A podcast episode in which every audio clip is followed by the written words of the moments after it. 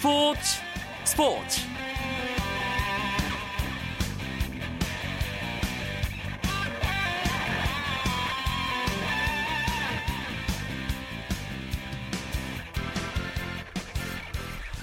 안녕하십니까 스포츠 스포츠 아나운서 이광용입니다.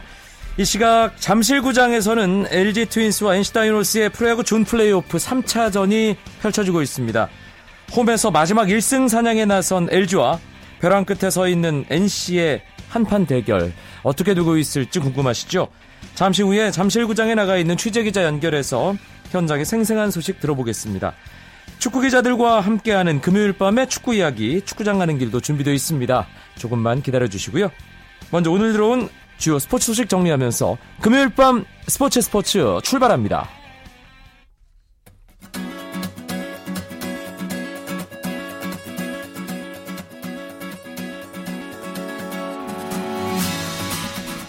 (2014-2015) 프로농구 오늘 두 경기 있었습니다. 서울 삼성과 울산 모비스 잠실에서 만났는데요. 모비스가 74대 72로 승리하면서 삼성전 15연승을 기록했고 단독 2위도 굳게 지켰습니다. 모비스는 아이라 클라크가 21득점에 6리바운드, 문태영이 18득점 6리바운드로 맹활약하며 팀 승리를 이끌었고 삼성은 용병 전체 드래프트 1위 리오 라이온스가 32득점 17리바운드로 모처럼 좋은 모습을 보였지만 마지막 공격에서 좀 어설픈 모습을 보이면서 패하고 말았습니다. 한편 원주 동부 대 서울 SK의 시즌 첫 번째 대결에서는 동부가 68대 56으로 승리했습니다. 윤호영과 데이비드 사이먼이 각각 16점씩을 넣은 동부는 3승 3패를 기록하며 서울 SK, 부산 KT, 전주 KCC와 함께 공동 4위가 됐고 SK의 에런 헤인즈는 25득점 10리바운드 3어시스트 3스틸로 좋은 모습을 보였지만 팀 패배로 아쉬움을 삼킬 수밖에 없었습니다. 한국이 장애인 아시안 게임 사상 최초로 금메달 70개를 돌파하며 역대 최고의 성적으로 2014 인천 장애인 아시안 게임을 마무리했습니다. 한국은 대회 엿새째이자 마지막 날인 오늘 휠체어 농구 결승전에서 일본을 61대 50으로 이기고 일주일간 치러진 열전의 마지막을 화려하게 장식하는 등 금메달 5개를 보태며 총 금메달 72개, 은메달 62개, 동메달 77개로 종합 2위에 올랐습니다. 중국이 금메달 174개, 은메달 95개, 동메달 48개로 종합 1위를 지켰고 일본이 금메달 38개, 은메달 49개, 동메달 56개를 기록해 3위에 올랐습니다. 미국 메이저리그 포지션별 최고 수비수를 뽑는 골드글러브 후보에 LA 다저스 선수 4명이 이름을 올렸습니다. 골드글러브 시상식을 주관하는 롤링스사가 오늘 리그별 각 포지션 후보 3명씩을 뽑아 공개했는데요. 다저스의 원투펀치 클레이턴 커쇼와 잭 그레인키, 그리고 1루수 에드리안 곤살레스와 3루수 후안 유리베도 최종 후보 3인의 이름을 올렸습니다.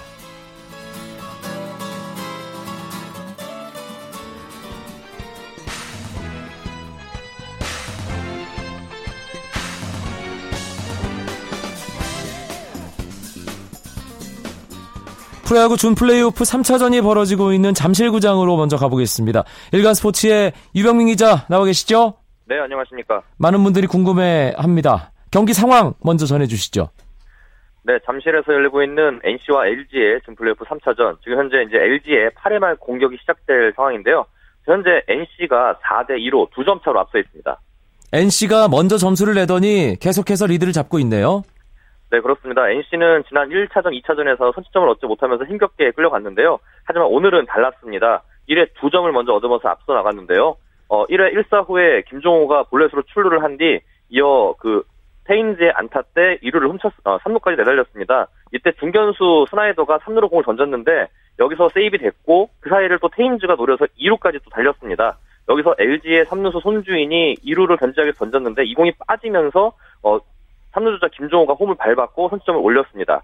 이어서 또 이호준이 좌익선상 2루타를 치면서 테인츠까지 홈을 밟으면서 어, NC가 1회 2점을 얻었고요. LG는 3회와 4회 각각 희생플라이를 통해서 한 점씩 올렸습니다. 때문에 4회에 한 점을 얻으면서 승부를 원점으로 돌려놨는데 그러자 NC 주장 이호준이 힘을 냈습니다. 6회 LG 선발 리오단을 상대로 잠실구장 우측 담장을 넘기는 솔로 홈런을 때려냈습니다. 네. 어, NC가 먼저 앞서갔는데 LG가 동점 또 만들면서 아, 경기가 재밌어지는구나 했는데 NC가 오늘은 마음을 단단히 먹고 나왔나 보네요. 네, 일단 NC가 오늘 굉장히 집중력이 좋은 모습입니다. 수비에서도 뭐 실책 하나를 기록하게 했지만 전반적으로 탄탄한 모습이고 특히 타선이 일단 굉장히 짜임새 있는 모습을 보이고 있습니다. 반면 LG 같은 경우에는 오늘 1회부터 5회까지 매 이닝 선두타자가 출루를 했거든요. 하지만 후속타가 불발이 되면서 점수는 다 두 점을 얻는데 그쳤습니다. 네. 5회 말에 나온 합의 판정도 뭐 승부의 중요한 분기점이 됐죠. 네, 제가 생각하기에는 이대로 경기가 끝난다면은 그 5회 합의 판정이 정말 NC가 승리하는데 결정적인 장면이라도 무방할 정도입니다. 어, 주인공은 나성범이었는데요. 어, NC 중견수 나성범은 2대2로 맞선 5회 말 무사 1-3루 실점 위기에서 4번 타자 이병규의 짧은 뜬공을 잡아냈습니다. 이어 3루 주자 오지환이 홈으로 어, 돌진하자 정말 빨래줄 같은 송구로 홈에, 홈을 쇄도하던 오지환을 잡아냈는데요. 어, 그러자 곧바로 양상문 LG 감독이 심판 합의 판정을 요청을 했습니다.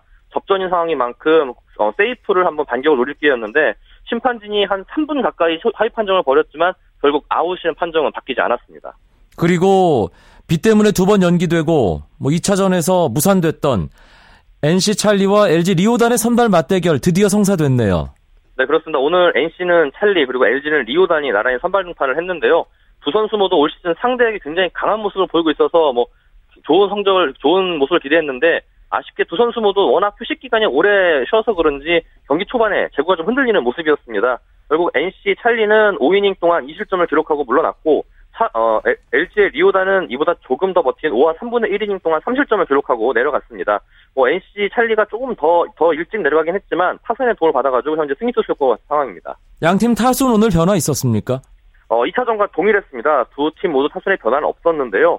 양성문 감독은 좋은 경기 상황인 만큼 굳이 타순을 바꿀 필요가 없다고 밝혔고 김경문 NC 감독 역시 2차전에서 내세운 타순이 가장 최적이라는 의견을 밝혔습니다.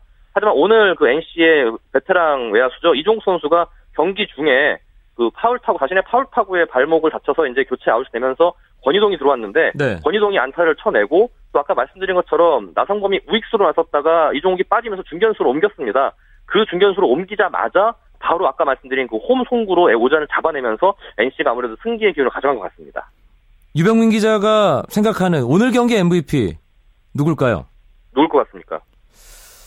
나성범? 저는 맞습니다. 저는 예. 나성범을 꼽고 싶은데요. 예. 아무래도 결정적인 순간에 그 수비 하나, 특히 NC가 1, 2차전에서 수비가 많이 흔들리면서 어려운 경기를 가져갔는데 그랬죠. 오늘은 전반적으로 탄탄한 수비를 선보였고 또 결정적인 홈 송구로 아웃을 잡아내면서 제가 개인적으로 생각하는 오늘 MVP 나성범을 꼽고 싶습니다. 만약 이대로 경기가 끝난다면 일단 내일 잠실에서 한 경기 더 있고 어, 앞으로 일정 어떻게 되는지 간단하게 정리를 좀 해주시죠.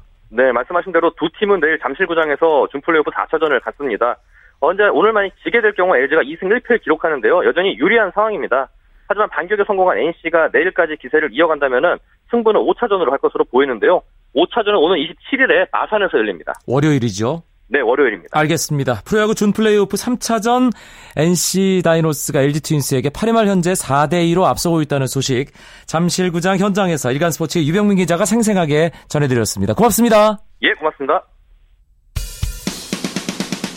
쳤다 하면 홈런이고 슛 골이고 각본 없는 한편의 드라마.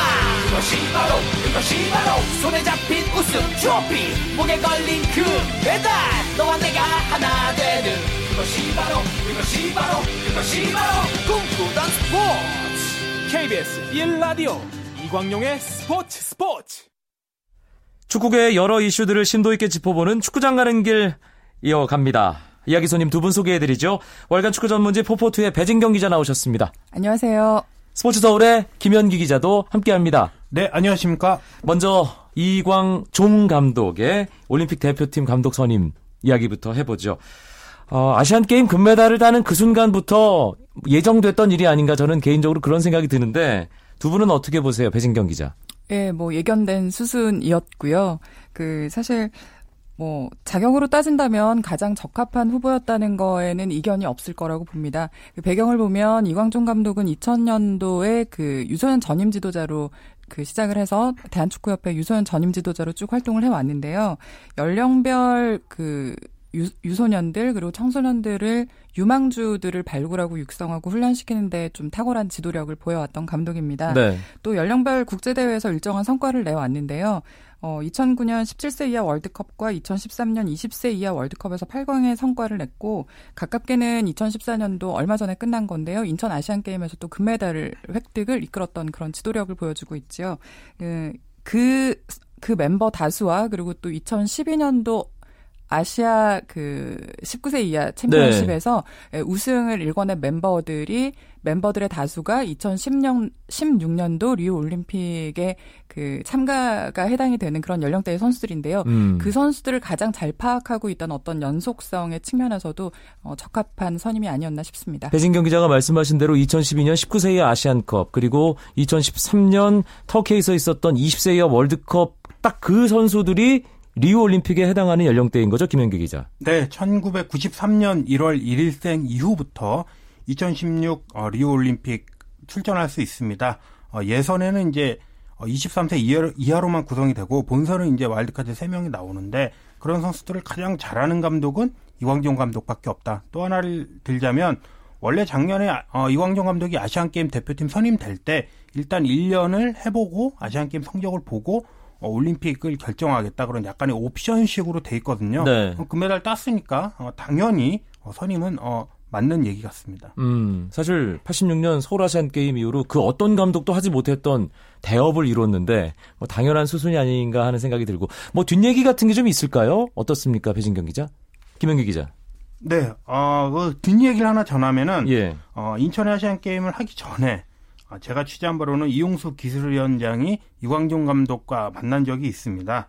아, 사실 이제 기술위원장이 감독 추천에 대한 많은 권한을 갖고 있기 때문에 이제 이용수 기술위원장의 그런 기준이 중요했는데 그때 이제 이용수 위원장이 아시안 게임에서 결승에 오르면 어, 리우를 가는 걸로 하겠다 이렇게 약속을 한 걸로 알고 있었거든요. 언지를 예. 준 것으로 결승은 물론 이제 금메달까지 땄으니까 200% 달성한 셈인데 근데 뭐 이제 와서 이제 궁금한 것은 과연 이제 은메달을 땄을 경우에 동일이 됐을까 뭐 그런 생각은 좀 들긴 합니다. 예, 예또 남북 대결이었기 때문에 좀 미묘한 그런 분위기가 있었을 것 같다는 생각이 또 드는데 결과가 좋았으니까요. 아, 이광종 감독의 첫 관문은 리우 올림픽 본선 진출이 되겠네요. 배진경 기자. 네, 본선에 진출하려면 이제 아시아 예선을 거쳐야 되는데요.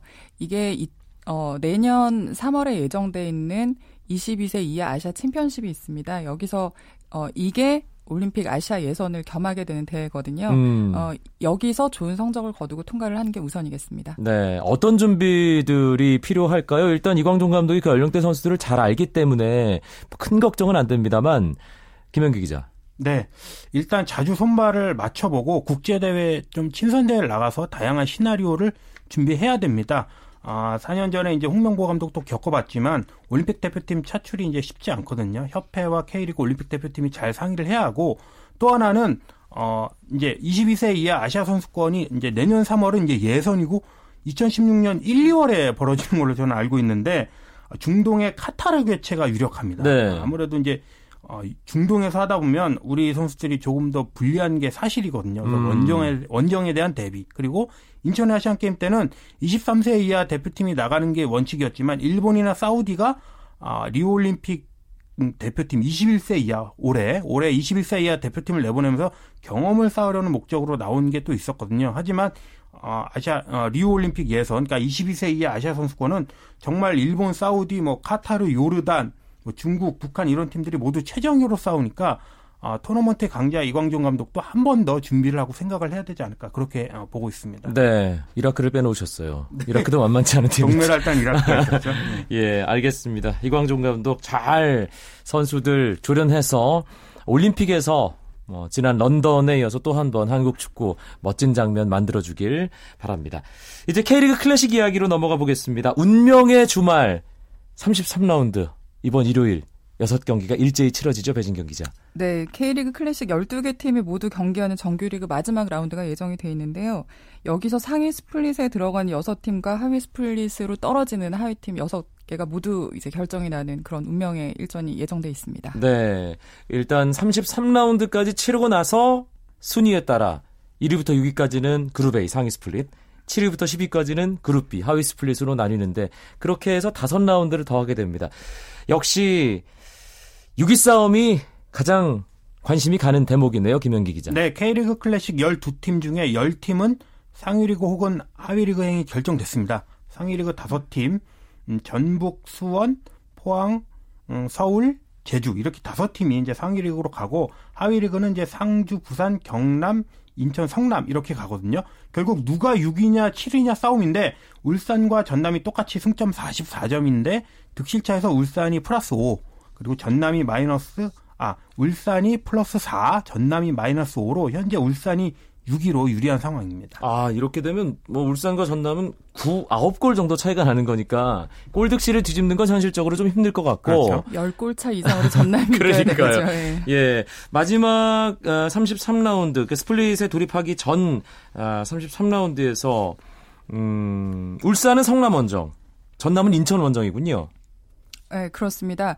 그 울산은 이제 성남으로 가는데 두 팀 다 좀 만만치 않은 상대들 팀들을 상대하게 됩니다. 네. 어, 울산이 상대하는 성남이 사실 지금 순위가 10위이기는 한데요. 최근에 아주 잘 나가고 있잖아요. 네, 그렇죠. 뭐 김학범 감독으로 그 교체한 후에 또 성적도 좋고 분위기도 좋은 상황인데. FA컵 결승도 네, 진출했고. 네, 그렇습니다. 그런데 이 울산과의 상대 전적에서는 그 울산이 한 번도 이긴 적이 없습니다. 그 올 시즌 경기에서. 어, 어, 그리고 네 경기 동안 연속 무승, 그러니까 무승입니다, 울산이. 예. 네, 그래서 지금 울산이 좀 만만치 않은 팀을 상대를 하게 됐고요.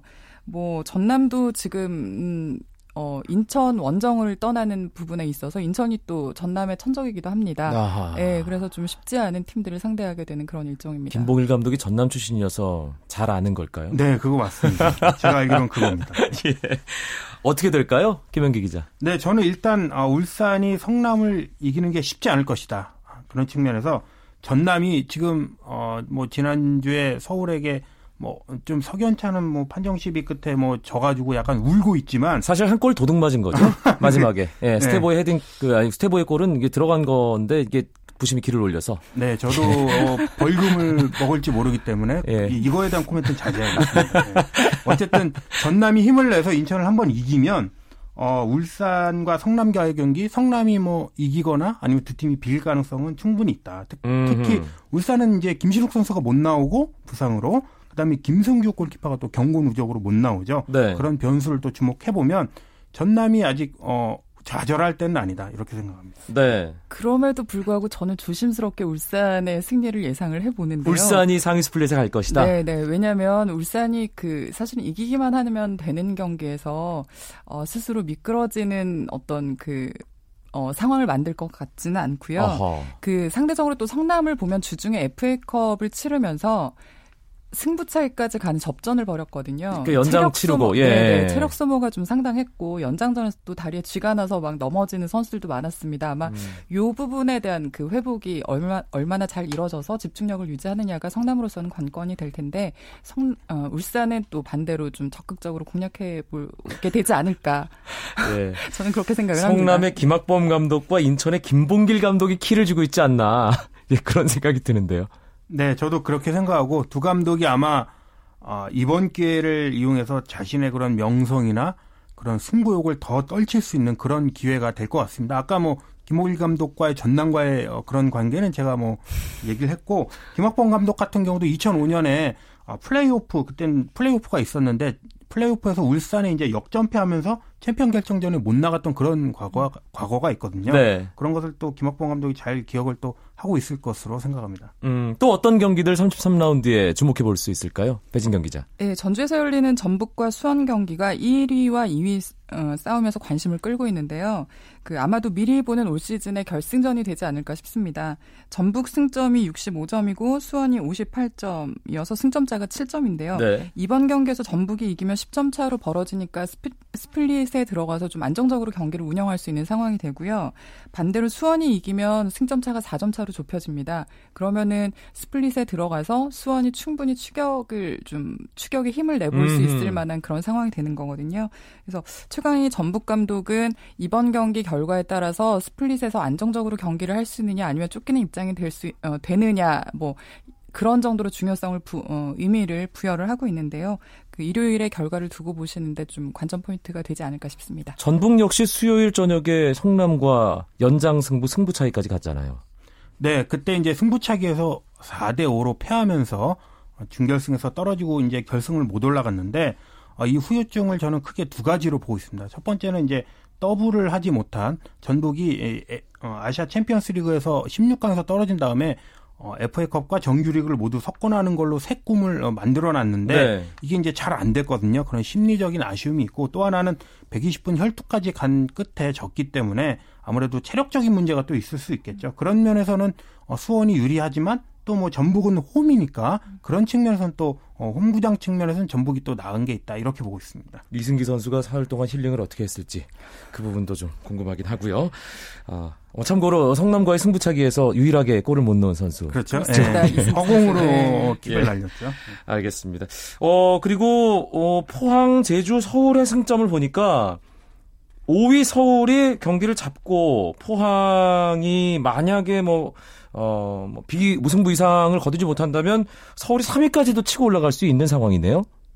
배진경 네. 기자. 3위 포항부터 4위 제주, 5위 서울까지 승점 차가 3점 어, 3점이기 때문에 이 세 팀의 순위는 결과에 따라서 충분히 바뀔 가능성은 있습니다. 다만 대진이 좀 이렇게 비슷한 양상인데요. 포항은 상주, 제주는 경남, 서울은 부산 이렇게 그 하위 스플릿이 아하. 확정이 된 팀들을 상대하기 때문에 뭐 객관적인 전력 차라든가 뭐 정상적으로 경기 운영이 된다면 아마 크게 뭐 순위가 요동치는 일은 없지 않을까 네. 예상을 해봅니다. 알겠습니다. 뭔가 이게 상황을 안정적으로 어, 갈, 갈 거다라고 벤지기 기자께서 예상을 하고 계시고 아, 팀 순위도 흥미롭지만 개인 타이틀 경쟁도 한번 짚어봐야죠. 김현기 기자. 네, 개인 타이틀 경쟁도 전북과 수원의 싸움이다. 우선 득점은 이동국 선수가 13골로 1위, 그리고 수원의 산토스 선수가 12골로 2위, 3위가 다시 전북의 한교원 선수로 10골입니다. 이 세 명 중에 한 명이 되지 않을까 보고 있고 전남의 스테보 선수도 10골. 예, 예. 전남의 예, 스테보 빼놓지 마세요, 전남. 네, 알겠습니다. 도움은 어, 아직도 어, 아랍에미레이트 알라인으로 간 이명주 선수가 알라인 간 지 4개월이 지났는데 여전히 9개로 이거 1위입니다. 문제 있는 거 아닌가요? 거의 K리거들이 이명주의 그림자랑 싸우고 있는 네. 판입니다, 지금. 예. 하지만 이제 전북의 이승기와 레오나르도가 각각 이제 8개로 2위가 되고 있으니까 어, 뒤집기 뭐 가능한 것 같고 수원의 염기훈과 전남의 현영희 선수가 각각 7개로 공동 4위 이렇게 추격하고 있습니다. 알겠습니다. 10월 26일 오는 일요일 오후 2시에 포항, 전북, 성남, 경남, 서울, 인천의 홈에서 K리그 33라운드 K리그 클래식이죠. 33라운드 경기 펼쳐집니다. 가까이 경기장에 있으면 직접 가서 보시는 게 제일 좋습니다. 축구장 가는 길 오늘 월간 축구 전문지 포포투의 배진경 기자, 스포츠 서울의 김현기 기자와 함께했습니다. 두 분 고맙습니다. 고맙습니다. 감사합니다. 스포츠 스포츠 주말은 최시중 아나운서와 9시 20분부터 함께 하실 수 있고요. 저는 월요일 밤에 다시 뵙죠. 아나운서 이광용이었습니다. 고맙습니다. 스포츠 스포츠